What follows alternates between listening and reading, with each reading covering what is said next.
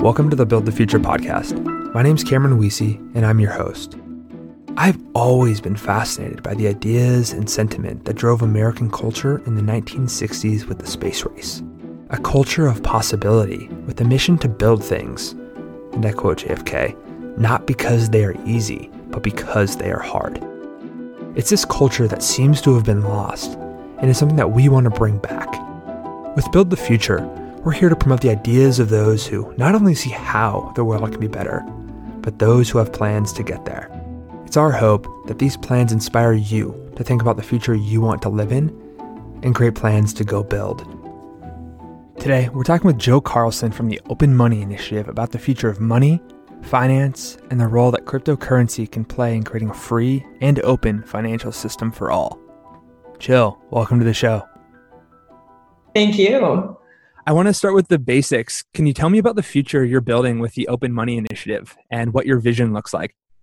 Oh, that's that's just the basics, is it? Yeah. Start. We like to start start small when we're talking about the future.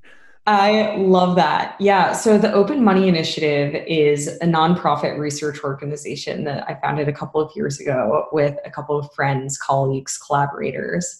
And really our mission is to explore how money gets used and what money systems look like in places where there isn't free and open financial access. And to, to color in a little bit more about what exactly that means and, and how we came to do this, you know, the, the three of us who founded the organization, it's it's since grown kind of beyond us, but we all started out working as builders, designers, engineers, strategy thinkers, whatever, within the cryptocurrency and blockchain space. And, you know, we'd all built kind of successful careers in the space, working for startups, advising startups, investing in startups, you name it. And we all kind of took a step back, sort of separately, but simultaneously, and asked ourselves, okay, what is any of this good for? And to put that in context, back in twenty seventeen, when Bitcoin was eclipsing like twenty thousand in price for the first time. And, you know, there was all of this hype and everyone around us was kind of, you know, making a lot of money and, and everyone was really happy and excited. But again, we just asked ourselves, like, what is this good for? And the answer that we kept coming back to, or the hypothesis anyway, was, well, it's good for people in places where their money system is broken and they need an alternative. And maybe that alternative is Bitcoin. But again, what we realized is we didn't have a ton of data ourselves as to what that looks like on the ground. It's, it wasn't an experience that certainly I had lived. One of my co-founders, who was from Venezuela, he lived it to an extent before he left the country. But so we decided, okay, we want to go to these places, get a better understanding of it, and take those lessons and that research back and build ourselves and also enable those who are building that future. Which, to answer your question, what does that future look like? That future looks like a world in which everyone has free and open access to their money, to a financial system that functions in their favor. And, you know, in that world, we talk about freedom of money and financial movement and ownership the same way that we talk about in the United States freedom of speech or freedom of religion, which is not a framing of it that you ever really hear. And if you look at all kinds of manifestos around human rights and civil liberties, very seldomly does freedom of financial transactions or freedom of ownership come up. And that's really what we want to shed light on and, and build towards, is that being not only a part of those conversations, but really just a fundamental human right. Absolutely. Beautiful. Yeah. There, okay. There's a lot to unpack there. I, I, I think the, the, the best starting point is, can you, can you kind of paint the picture of what's going on on the ground in countries like Venezuela? What did you see? Yeah. Yeah. Great question. And, you know, it kind of leads also to this question of, of why Venezuela? Like, why would we pick that as a place that that is important to this conversation? So as I mentioned, one of my co-founders of this project, a guy named Alejandro Machado, grew up in Venezuela, had some experience with what I'm about to describe. And he was really, you know, among the, the key driving factors for us going and, and doing this exploration of what money systems look like there. And here's what they look like. It's a very complex history that has led to today roughly ten million percent inflation year on year, which, as a bit of context, we in the, the United States, we tend to complain if inflation goes above two percent a year. So ten million percent inflation a year. That's to an extent where if you're a shopkeeper, you're literally having to go around intraday, like between noon and night when you close the shop, and be actively changing price stickers. And then at some point that that even in itself becomes futile. And you just have to say, you know, I'll give you the price when you bring it up to the front of the store. You know, other issues that arise there, of course, is if you're holding money in cash, the metaphor that gets used often is it's like it's melting in your hands because you have it in cash and the the inflation rate is such, it's so high, it's it's losing value so dramatically quickly that you can almost feel it losing value in your hand. So anytime you get paid, you want to go out and spend it almost immediately in order to get it into a hard good. Because if you wait, again, back to the shopkeepers, if you wait between noon and night to, to go out and buy bread or to go out and buy milk, it will be that much more expensive by the time night rolls around. And so that's just one of the sort of many ways in which the financial system in Venezuela is broken. Again, we can get into kind of the long history that, that has led up to this very extreme situation. But you look at a situation like that and you're like, yeah, there has to be a better alternative. And you also look at the harm and the problems that, that it causes. And you say, it really genuinely should be a human right for people to, to be able to have money that works for them. Oh, absolutely. I can't even imagine having fifty dollars on like right next to me and then suddenly not be able, and be able to go buy stuff with that and then have it be... And then suddenly it's worth twenty dollars. Yeah. It's like, what the, what the hell's going on? Like, let's, yeah. let's man. Exactly. Exactly. So so you said you were on the ground and, and you were looking in Venezuela to say, okay, like how can we make this better? How do we provide people this, this human right? So let's let's start there. And then I think that connects to the banking versus unbanking banking concept. Yeah. So, you know, we with with the Open Money Initiative, we've done a series of projects and, and we have another that that hopefully we're going to kick off soon in places where there are these types of issues. And these types of issues refer to hyperinflation, which is what I just described. They refer to things like capital controls, which means that you can't move your money freely in and out of the country. It refers to things like shortages. And, you know, for example, another dynamic in Venezuela is a shortage of banknotes. And so that in itself becomes a problem. But any of these sort of limitations or restrictions on what your ability to hold your money looks like. And again, we can get into more of what that means. But we were driven to Venezuela as kind of our first project. We spent most of our time on the border of Venezuela, so in Colombia, working with a lot of the Venezuelan diaspora, refugees, migrants, and then we spent some of our time also in the major cities of Colombia where there are large populations of people who've recently left Venezuela, really fleeing this economic crisis.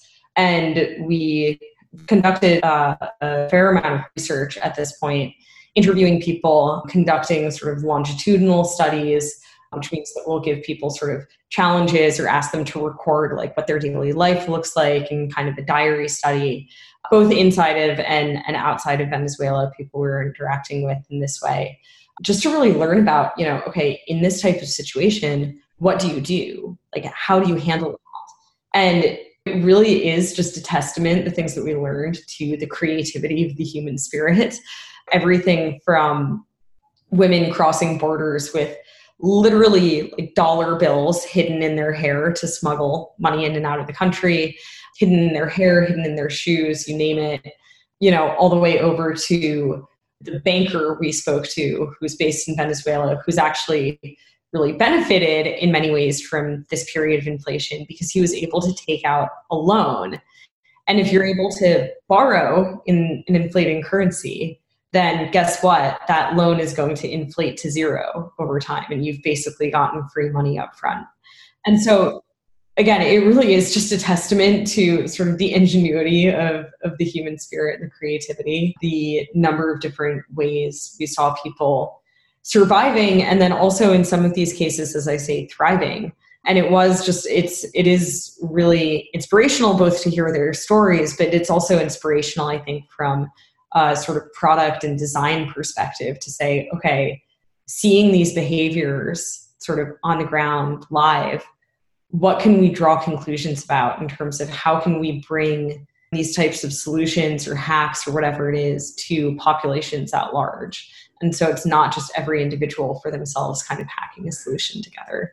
Yeah. It's it's certainly a testament to yeah how how we as humans can adapt and how how we can make things kind of work. But it sounds like the, the the whole point is that we shouldn't have to do that for something as fundamental as as our finances. People shouldn't have to get creative. They should have, as y'all describe, financial access is a basic human right. And so I, I'm curious, how do you see us kind of getting there? Yeah, I mean, I think that I think that a big part of it is shifting the narrative around all of this. You know, so much of policy work is, it comes down to narratives and the stories that we tell and to some degree sort of marketing or branding around it. And that is definitely a part of what we want to drive is just this conversation first and foremost, and get this on the agenda is something that people are actively thinking about, whether, again, that's on the policymaking side, whether that's friends in Silicon Valley who are kind of product thinkers and bringing new products to the world. You know, I think that it's not going to end up being sort of a single pronged approach that, that gets us closer. And importantly, nor will lessons necessarily transfer across geographies. You know, I think that what works in Venezuela is going to be very different from what works in Zimbabwe, which is also going to be very different from what works in, in any other country that's facing any of these issues, which really is is every country in the world is facing these types of issues. How would you describe the the narrative that is, like, what's the narrative right now? And what should the narrative look like around this kind of basic human right of financial access? So I would say a couple of things here. The first is that around this as kind of basic human right, I would say that for the most part, the narrative kind of just doesn't exist. And, you know, I think that the Human Rights Foundation, uh, my friend Alex Gladstein over there has done a decent amount of work in this space. He was one of the first people to point out to me the fact that this notion of financial freedom doesn't show up in any of like the U N charters or, you know, the, the development goals or anything like that. So, you know, I think that, again, people and individuals and, and organizations are starting to poke at this, but it's really not a narrative that has existed to date, which is insane when you think about just where power stems from. And so much of power stems from your ability to have financial control and, and wealth and, and all the rest of it and ownership and that as a right. And yet, again, we don't talk about it. The other thing I do want to touch on is that there's also a narrative around cryptocurrency and a narrative around Bitcoin that is worth mentioning here, because that's obviously a huge part of, of my story and a huge part of the story around Open Money Initiative, which is that, you know, people dismiss crypto as scammy or, you know, it's just kind of a passing craze. And I, I think that there are elements of it where I can't necessarily disagree, but there's also an element of it that I think is very, very important in terms of it being a censorship resistant, open platform that does allow, you know, at least theoretically, free access to, to anyone with an internet connection. And I think that that, you know, that's what sent me down this rabbit hole in the beginning. And I think that that is something that I really hope doesn't get lost in this sort of narrative about crypto being this sort of passing trend. Yeah. Oh man, there's so much we can dive into. I was listening to the conversation you and Meltem were having about the on-ramps and the off-ramps into crypto and how this censorship resistant thing is facing, is like, there's a risk there that the government's like, oh no, we're just going to audit your bank accounts over and over and over and over again until like, there's no point. Totally, totally. And yeah, I mean, it, you can, you can really take it to any level of extreme. You know, there are those who think it's extremely good that the government can audit, you know, almost anything that, that you're doing financially from a financial perspective, because it's likely going to have to go through the banking system at some point.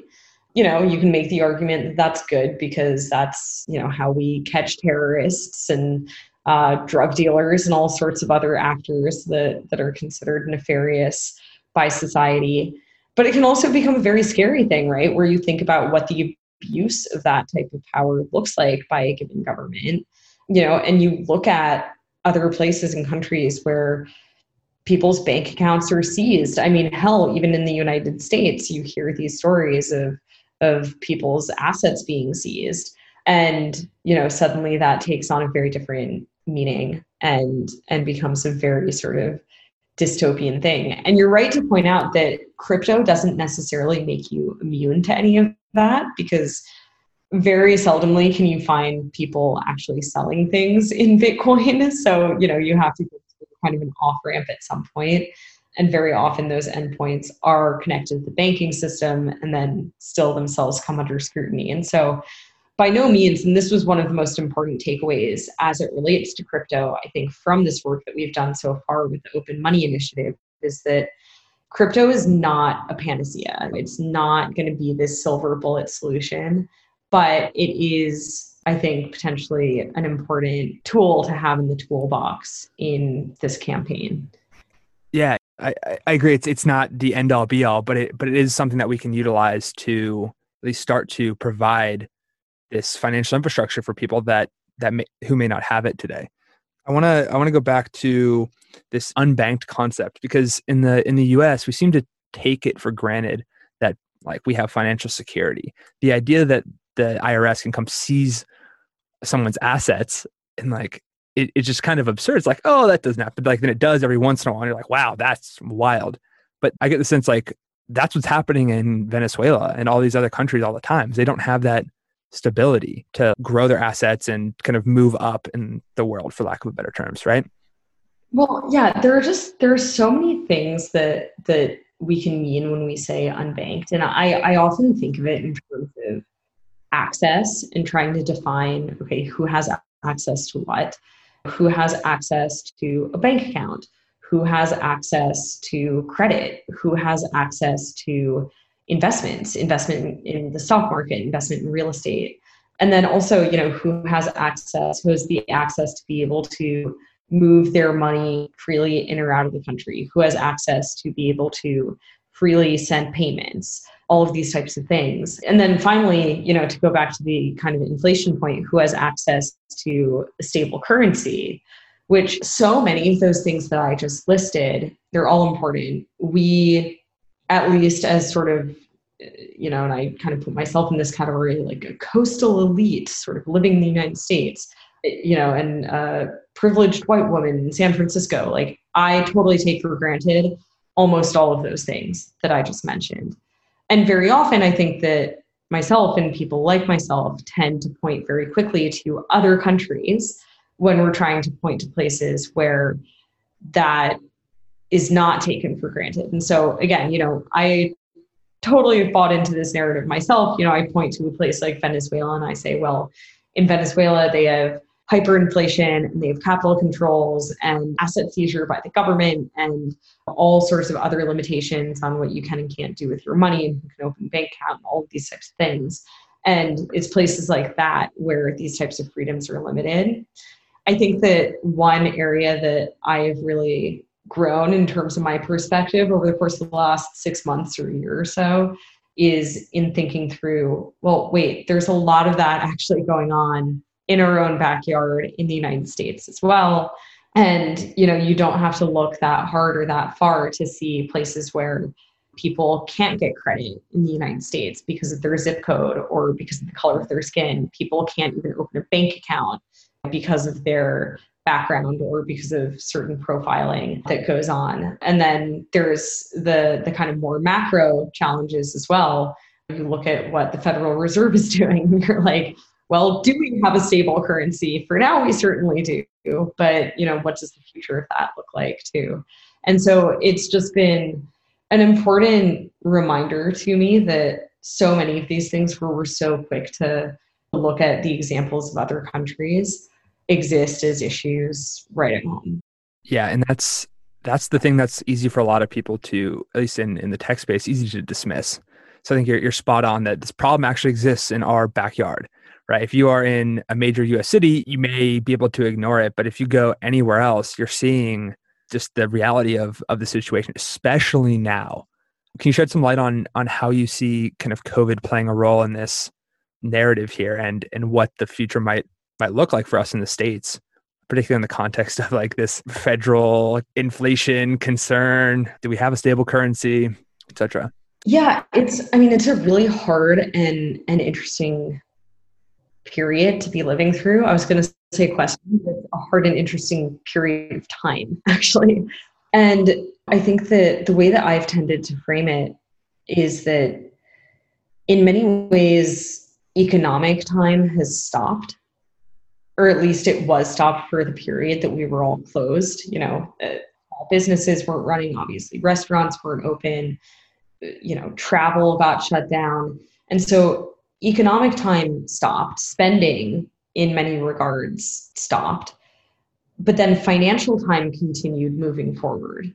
And we bridged that gap by having these government stimulus packages, by having what I think are very important, you know, small business loans, all of these types of things that have, have served as, again, I think a very good and important stopgap.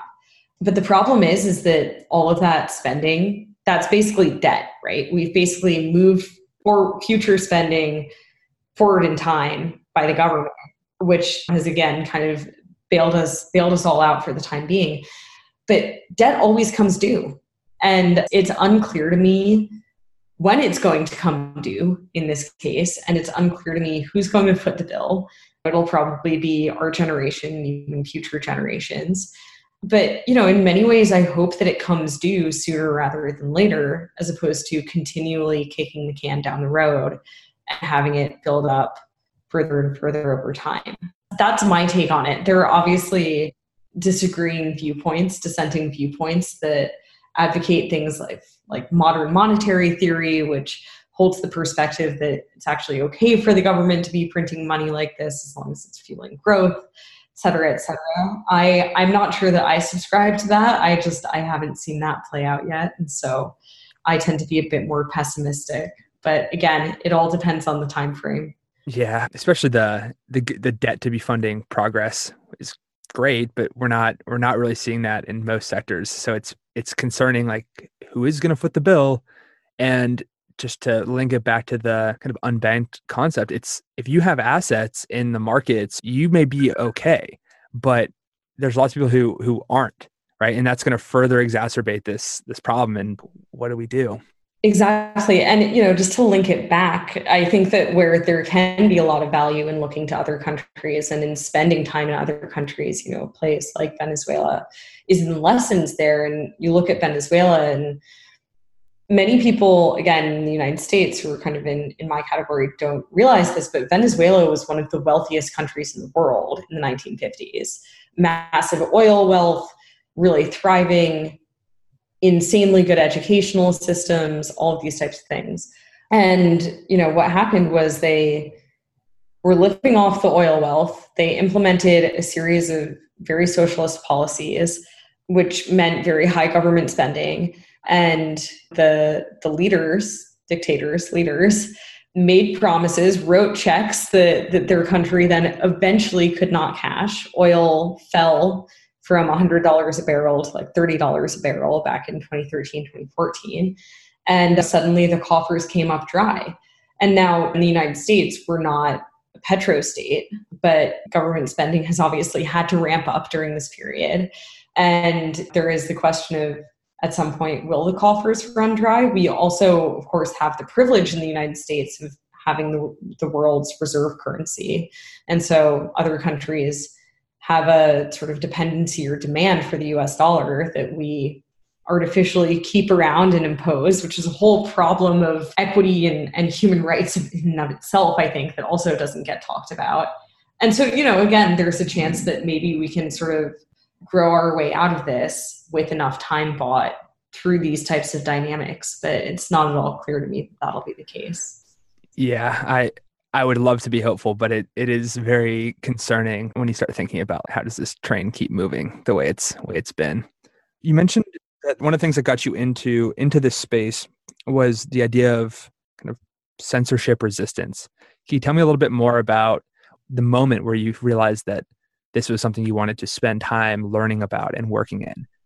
Yeah. So this was back when I was working on Wall Street. I was trading emerging markets, government debt. So these countries issue debt, and then that gets traded on what's called the secondary market by big banks and, and big investors, names that are probably familiar to, to you and your listeners. But I, I started out as a trader of these bonds, and it was a really fun job in many ways. It was a very wild ride because there was a lot of volatility. You know, at the time I was trading, I was trading Venezuela was one of the countries that I was involved with, Argentina, which was going through a sovereign default and restructuring. This was back in twenty twelve, twenty thirteen. And one of my colleagues at the time was living and working down in Argentina. And Argentina had had capital controls in place for over a decade at that point. And as I mentioned, there was this whole situation going on where the country was defaulting on its debt and so on and so forth. And, you know, so there's sort of a lot of financial turmoil, not only for banks down there, for the government itself, also for individuals. And my colleague down there said to me, this was the first time I'd really properly heard of Bitcoin, that he was getting his money offshore using this thing called Bitcoin. He was getting it out of the Argentine peso, which was experiencing all kinds of inflation at that point. And again, you know, he had not had the ability to buy into any other currency or to move his money out, again, for a decade. And you just try to imagine what that's like to be getting paid your paycheck every week and knowing that it's just going to be losing value. There's nothing you can do about it, that you can't, you can't move it out of that currency and you can't move it offshore. And then lo and behold, this thing comes along, this Bitcoin thing that, okay, maybe didn't have the most squeaky clean reputation, but it holds this promise for you of like, look, you can put your money into something else, you can invest it in something else, and you can get it out of the country. And so that to me really stood out as the moment in time where I was like, okay, there's something interesting here. This is playing an important role that little else has been able to play throughout history, and I can see it playing out for this individual who I know right before my eyes. So that was that was very cool. One of my best friends from high school is from Buenos Aires, and I just remember the conversations he and I were having about, it's like, oh yeah, like I'm going to go take the U S dollar back to Argentina, and it's like three for one, four for one, and I'm just like, I just, I mean, obviously I was seventeen years old, I didn't have un- any understanding of like economics or finances, but it, It's just so fascinating seeing that that play out and understanding like, oh, that was a crisis. That was not a, oh, hey, MacBook Pros are cheap. It's like, no, there's actual economic disparity that is happening and that is like playing into this. Exactly, exactly. And yeah, I mean, there's this whole disparity and this plays out anywhere where there's rampant inflation between what the official exchange rate is that the government sort of claims is the exchange rate and then what the actual street exchange rate is. And you can see this play out in even like what A T Ms you use in, in places like this, you know, whether you're getting the official rate or the street rate. And obviously if you're bringing dollars and you want the street rate, that's going to give you a lot more of the local currency than, than the official. Yeah. If if we look forward, we see that with what's going on in the, in the States and in countries like Argentina and Venezuela, it's, it's easy to paint a dystopian future. It's like, mm, this looks scary. But you you said that when you were talking with your friend back in twenty twelve, twenty thirteen, there's this not squeaky clean thing, but it, it held promise. If everything goes well, if we can work ourselves out of the situation, what does the future look like? What what gets you excited? Yeah. And, you know, to be clear, I'm actually, I'm quite hopeful about the future from that perspective. I think that we might have to go through hell to get there. But I think that, I think that that's actually a really important process. And often when I talk like, like this, people uh, tend to think like, oh my God, Jill has this, you know, very kind of doom and gloom about what the future looks like. I actually hope that everything I'm describing kind of comes to pass very quickly, such that we learn the lessons and then can can kind of move on to a very different version of, of what this all can look like. And so, you know, as I look forward, what, what gives me hope is really the way in which I've seen technology over the last decade, decade and a half, galvanize people to take control of their financial lives, to understand their relationship with money, and then by extension, even their own governments in very different ways. And I think that Bitcoin is obviously kind of the, the go-to example for me of this, where Bitcoin has held real promise to people, whether it's this friend of mine in Argentina ten years ago, or whether it's activists in Hong Kong using it as, as a way to receive funds because they, they can't go and access their bank accounts. Whatever it is, I, I think that Bitcoin is, again, probably the, the biggest and greatest example of this that I've seen. But there are also so many others, even down to, you know, what we've seen in terms of people downloading and adopting Robinhood over the last six months, the, the whole sort of Robinhood rally phenomenon, which is deeply, deeply problematic in many ways. You know, I'm I'm not a proponent here of like gambling or, you know, lack of financial education resources. Like there are a lot of issues there as well. But in a way, it gives me hope because I think, again, of this question of like, okay, what does it mean for financial access to be a basic human right? And it's like the the share of people in the United States who own stocks, of households who own stocks, is minuscule compared to, you know, the share of institutions. And then uh, you, you look at the numbers there and it's, it's just staggering how underinvested even people, again, in the United States are. And we have ostensibly access to the stock market, to the S and P five hundred. And I, I think that Robinhood, for all of its faults, at least has, has shown us that, in fact, no, people in the United States do care and, and do want to, to be invested and do want to see their money grow. That's not just for sort of the elite or the one percent, as it were, but it, it just, it's going to take sort of different products and different ways of talking about these things in order to get there. And so, you know, again, I do think that there is a lot of cause for hope just in the way that people are questioning things and, again, you know, interacting with their money and their finances differently, whether that's through something as revolutionary as Bitcoin or whether that's through something uh, a bit more, not mundane, but just sort of straight down the fairway or expected in terms of new financial technology products. Yeah, to to kind of close us out here, what can people do who are people who are who are thinking about this? What can they do to either, one, support this like movement, and two, how can they kind of get started thinking about this sort of thing? Like, what resources would you point people to? What advice would you have for people who are who haven't been thinking about their finances and now they're like, oh, I probably should? Yeah, no, great question. I mean, there are a few different directions that that I'll point you here. If you're starting to think about this from the perspective of financial freedom and human rights and financial access, certainly follow the Open Money Initiative on Twitter, follow me on Twitter, reach out to me on Twitter. That's where I spend probably too much of my time. I would also encourage you to follow the work, I plugged it earlier, but of the Human Rights Foundation. They do amazing work in this space and they're investing more and more heavily in this space. And they've been a huge resource to me over time in terms of learning about what all of this looks like and how it intersects with democracy. And then, you know, to the extent that that you kind of want to get your imagination going on what all of this could look like or does look like, I would recommend reading. I, I just got done with this book called The Mandibles, which is this sort of dystopian science fiction. It's about sort of the future of what an economic crisis in the United States looks like.